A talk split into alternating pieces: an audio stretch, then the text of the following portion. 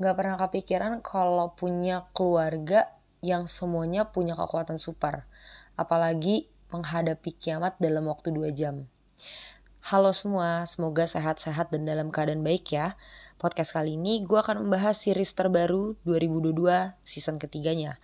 Lanjutin aja dengerinnya kalau suka di spoiler, tapi kalau nggak suka boleh banget ditonton dulu. Penasaran sebelum nonton? Ini dia review The Umbrella Academy. Oke, akhirnya The Umbrella Academy season 3 setelah gue menunggu beberapa lama akhirnya muncul juga dan tayang di Netflix dengan 10 episode. Satu episode sekitar satu jaman, kalau nggak 45 menitan kurang lebih gitu. Tapi bener-bener kayak memuaskan rasa rindu dan kangen gue sama Umbrella Academy. Saking lamanya gue sampai lupa season 1 sama season 2. Jadi waktu gue nonton season 3, gue perlu ulang lagi ke season 2 untuk ngecek, oh yang season 2 tuh kayak gini, makanya season 3 begini. Jadi buat kalian yang belum nonton season 1, season 2, gue saranin mending nonton season 1 sama season 2 dulu. Walaupun sebenarnya season 3 ini kasus yang berbeda dan peran-perannya juga nambah jadi kayak film baru lah ya. Tapi di awal episode 1 dan 2 itu butuh banget tahu kenapa mereka bisa gitu, kenapa mereka bisa ada di situ. Dan itu tuh jawabannya ada di season 2. Nah, pemerannya masih sama. Itu ada Aiden Gallagher, Elliot Page, Tom Hopper, terus ada yang jadi Lila juga, Ritu Arya, uh, keren banget sih aktingnya ya dan lain-lain masih ada ayahnya juga yang gila akan sains. Terus masih ada ibunya yang robot juga. Karena kan di season 2 atau season 1 gue lupa itu ibunya udah meninggal kan ceritanya. Tapi di season 3 ada lagi ibunya gitu. Sampai peliharaannya mereka uh, orang kepercayaan ayahnya si Pugo kalau nggak salah yang jadi monyet itu dia masih ada gitu di season 3 jadi menarik di season 3 ini uh, kayak melepas rindu peran-peran yang selama ini udah mati terus ada lagi hidup lagi. Bahkan favorit gue salah satu favorit gue setelah Five yaitu Ben si Justin Min yang peranin itu hidup lagi di sesi 3 ini di season 3 wah kayak melepas rindu banget sih nih ya The Umbrella Academy dan gue kira awal-awal The Umbrella Academy yang ini tuh akan menjadi season terakhir. Walaupun sebenarnya gue belum baca sih. Apakah masih ada season 4-nya lagi. Oke langsung aja ke bagaimana ceritanya. Sebenarnya ceritanya sama aja. Intinya mereka punya konflik dengan ayahnya. Ayahnya ya sains agak cukup gila gitu sih ya uh, ayahnya buat A, buat B, buat C untuk mengembangkan sesuatu sains yang sebenarnya menurut gue nggak guna, tapi itu menjadi fokus utama dari permasalahan The Umbrella Academy dari season 1, season 2, season 3. Ya yang buat ayahnya yang capek mereka udah gitu-gitu aja gitu. Bahkan kiamat yang terjadi juga diciptakan karena ayahnya ya udah begitu-begitu aja gitu. Uh, simpel sih sebenarnya premisnya mereka punya kekuatan, mereka cari jalan keluar, mereka harus bekerja sama untuk mengalahkan uh, musuhnya, rivalnya yang diciptakan oleh ayahnya sendiri sebenarnya ya. Gitu. Jadi ya udah sih kayak gitu aja. Untuk dari sinematografinya sih uh, bagus sih. Gue suka sinematografinya itu uh, kayak bener-bener witch banget ya kayak sihir banget, fantasi banget. Gue nggak tahu sih itu kayaknya pasti pakai CG. Cuman berasa lebih real aja. Apalagi yang waktu hmm, episode-episode terakhir yang di hotel itu tuh hotelnya menurut gue bagus banget untuk ukuran hotel tahun 1900-an gitu. Itu kayak hotel era-era yang 2010, 2009, 2008 sih menurut gue. Terus barang-barang detailnya juga keren kayak uh, bell buat um, hotelnya. Terus juga ada pelayannya seragamnya tuh bener-bener diperhatiin. Terus kayak hmm, gue kayak melihat itu tuh zaman sekarang gitu apalagi yang Sphero Akademinya itu tuh ada seragam seragam gitu. Jadi nggak berasa kalau itu tuh dari zaman kapan gitu gitu tapi gue nggak tahu ya uh, apa gue salah lihat itu tuh tahun yang baru atau tahun yang lama karena di Umbrella Academy ini kekuatan dalam premis ceritanya adalah maju mundur maju mundur sih alurnya. Jadi emang kekuatan mereka di situ karena alur yang maju mundur itu jadi kita ke bawah sama suasana akhirnya kita udah lupa ini tahun berapa ya? Ini tahun berapa ya? Eh ini tahun berapa ya? Padahal sebenarnya udah ditulisin sih ini tahun 1900 sekian 1800 sekian 2000 sekian. Tapi karena karena uh, fokusnya bukan di sana jadi kayak eh ini tahun berapa ya? Apalagi ada scene yang Klaus mati itu itu udah nggak tahu tahun berapa ini tahun berapa? Ini tahun berapa? Oh ini di surga ya? Oh ini di mana sih? Bener-bener kayak kayak udah nggak nggak begitu perhatiin banget gitu. Terus dari angle kameranya juga sebenarnya bagus cuman sayang banget kayak ada beberapa action yang sebenarnya agak bagus kayaknya diambil dari bawah menurut gue. Uh, jadi lebih berasa aja kalau nonton 3D jadi kayak misalnya pas uh, lemparan-lemparan pisau itu kenapa nggak kameranya tuh bener-bener yang kayak deket banget gitu sama pisau angle-nya tuh bener-bener angle wide jadi kayak jauh gitu. Jadi ya uh, mungkin ada pertimbangan khusus kenapanya. Apakah karena tempatnya sempit juga di hotel itu jadi agak susah ngambilnya kalau misalnya zoom. Jadi dia lebih ambil angle wide kayak gitu.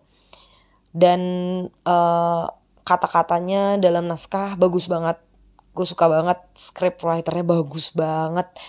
Bener-bener menjelaskan dengan detail event itu dijelaskan dengan uh, sains atau dengan kata-kata yang sulit dimengerti. Tapi gue sebagai penonton skripnya yang season 3 ini jauh lebih bagus dan lebih lebih bisa diterima dibandingkan season 1 sama season 2. Karena season 1 sama season 2 tuh bahasanya agak berat banget. Kalau itu dari skrip.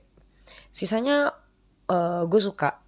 Bukan berarti yang gue review tadi itu kurang atau sebagainya, tapi gue suka sama latarnya itu sih simple. Itu cuman di hotel tempat Sparrow Academy sama di kuburan. Di jalan lah ada dikit. Udah cuman di situ aja tapi nggak bosen. Kayak walaupun ke kamar berkali-kali tapi set kamarnya tuh bener-bener beda. Jadi kita tuh nggak bosen aja ngeliatnya itu itu terus enggak tapi bener-bener kayak suasananya tuh mencekam ditambah lagi lampu hotelnya mendukung banget yang kayak agak-agak redup gitu. Jadi ya mungkin itu juga salah satu teknik dari pengambilan gambar juga. Jadi lebih berasa witchnya lebih berasa kayak sihir-sihirnya fantasi-fantasinya kayak gitu. Oke langsung dari yang uh, gue suka di film ini adalah adanya band hidup of course karena gue favoritin banget si Justin Min ini uh, yang pemeran bandnya hmm, walaupun sebenarnya si band ini bukan menjadi band ya, tapi di situ dia menjadi number two bagian dari Sparrow Academy. Tapi ya ada wujudnya di situ ya udah kayak wih seneng aja gitu. Terus uh, gue juga suka yang kali ini close agak banyak adegannya dan adegannya berguna sih nggak kayak season 2 yang menurut gue kayak apaan sih ini sekte-sekte kayak gitu kayak jauh banget itu yang satunya modern yang satunya uh, lebih ke apa alat-alat yang lebih modern. Ini dia sekte-sekte kalau season 2 tapi yang season 3 ini close frame-nya lebih banyak. Gue suka banget. Terus abis itu yang gue suka juga uh, gue banyak nebak sih. Kayak gue kira film ini bakal banyak plot twist. Tapi ternyata enggak. Ternyata sesimpel itu. Cuma karena gue sering banget nonton film-film yang gini dan itu banyaknya plot twist jadi ekspektasi gue agak tinggi sehingga gue nggak expect ternyata sesimpel itu. Dan jadi malah kayak ih sayang banget ya kok kayak gini. Kalau kayak gini padahal lebih seru misalnya kayak gitu. Terus gue juga suka sama karakter ayahnya di sini lebih lovable.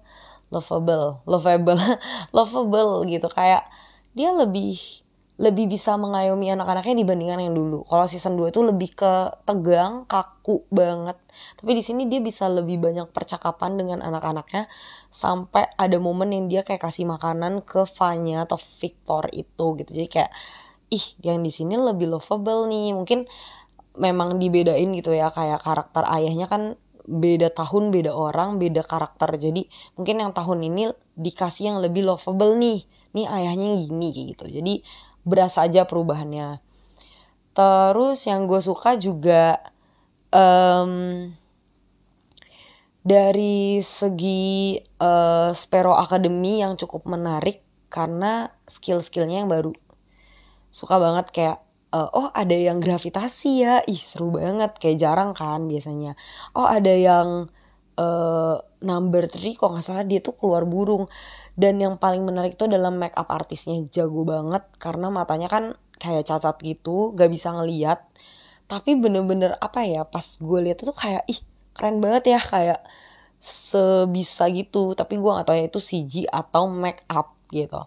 Dan kekuatannya juga anti mainstream kayak dia bisa keluarin burung dari badan-badannya gitu. Terus ada yang racun ada yang sebenarnya gue juga suka sih favoritin yang badannya kayak Hulk walaupun kecil. Jadi kalau kita nonjok dia kita yang sakit. Jadi kayak nembus gitu. Itu itu favorit juga sebenarnya walaupun dia mati duluan itu ya yang yang gue suka kayaknya itu aja sih. Sama lagu-lagunya osnya seru. Nggak terlalu dominan di saat-saat tense intens intensnya nggak terlalu banyak musik tapi ada beberapa part yang disuguhin sama musik. Dan yang agak ngeri adalah kalau misalnya berdarah tapi disuguhin musik jadi kayak ih serem banget ya gitu.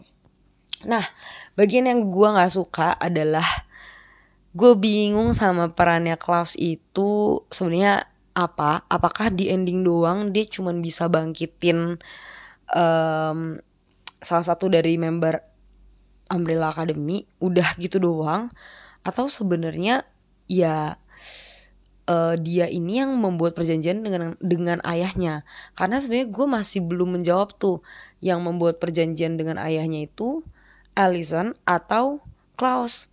Karena uh, Allison ada bilang waktu di toilet kalau dia itu uh, buat perjanjian dengan ayahnya supaya Fanya seneng, Fanya bisa percaya sama dia. Jadi gue merasa belum tentu Allison sebenarnya. Siapa tahu itu Klaus.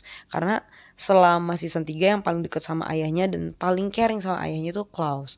Tapi sempat diliatin sih sama si Five dari kacamatanya dia bahwa Allison yang buat perjanjian sama ayahnya.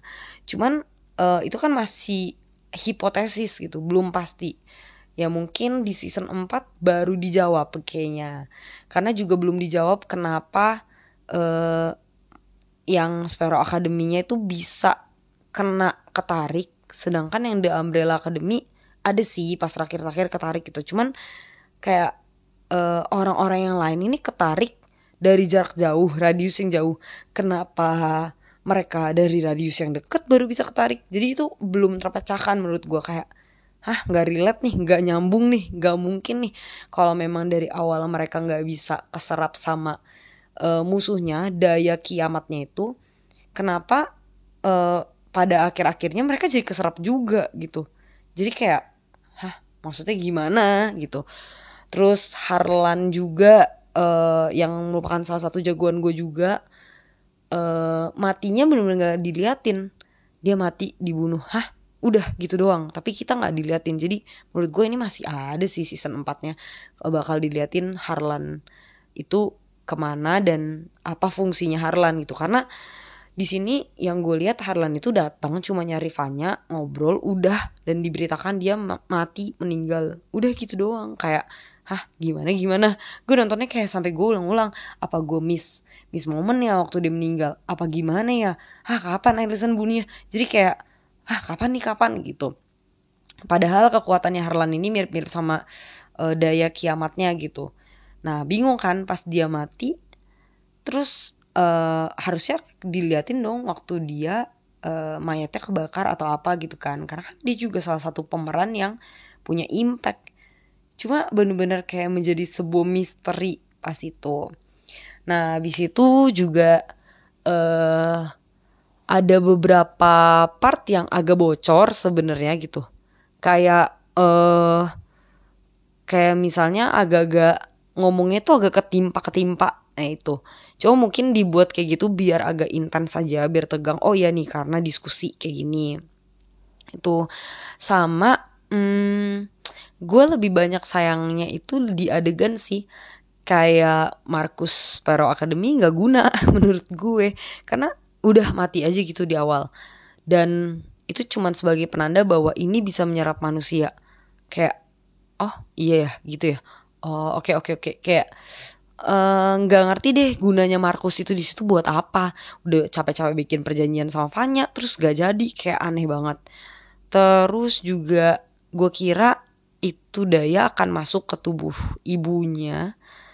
Terus udah ibunya mati.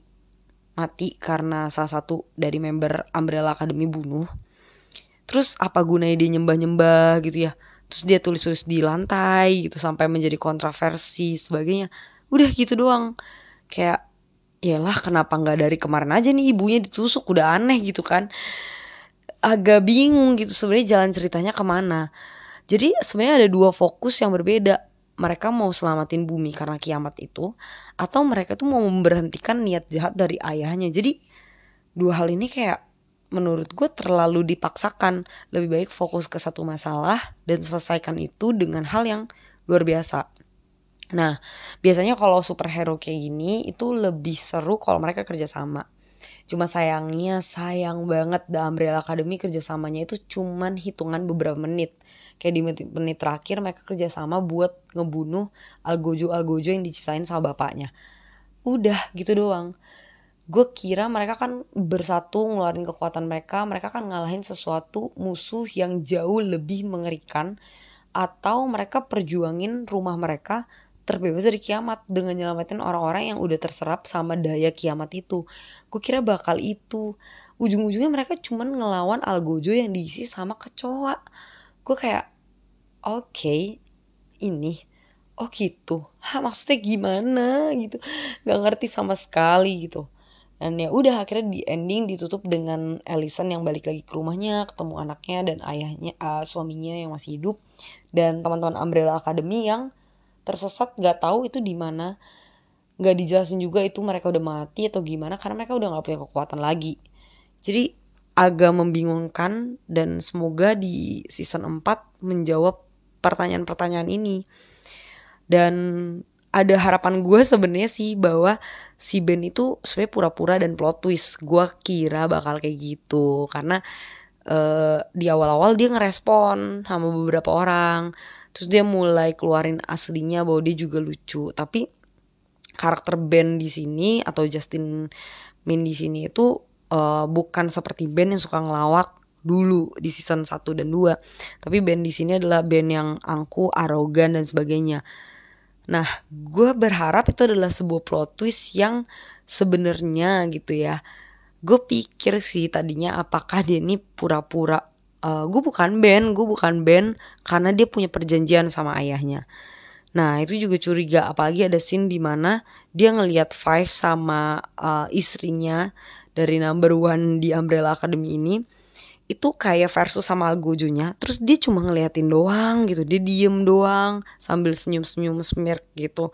Jadi kayak uh, apa ini band ya gitu masih penasaran gitu. Dan and the end akhirnya mereka tuh balik lagi ke uh, bertuju ya. Jadi art, art, artinya posisi number one digantikan sama istrinya tuh ya si gravitasi itu. Tapi ujung-ujungnya mereka tetap bertuju. Ya ya yang yang paling mendominasi memang Umbrella Academy Sparrow cuman yang dari cewek itu istrinya dari si uh, number one The Umbrella Academy. Ya gitu sih sebenarnya uh, review spoiler dan kebingungan-kebingungan yang terjadi selama nonton ini. Tapi film ini rekomend banget kalau kalian suka drama-drama yang model uh, trailer uh, fantasi uh, sihir gitu-gitu ini rekomend banget sih buat kalian karena The Umbrella Academy ini salah satu film favorit gue juga ditunggu season 4 nya semoga season 4 nya nggak mengecewakan itu aja review dari gue dan spoiler dari gue. Selamat menonton The Umbrella Academy season 3.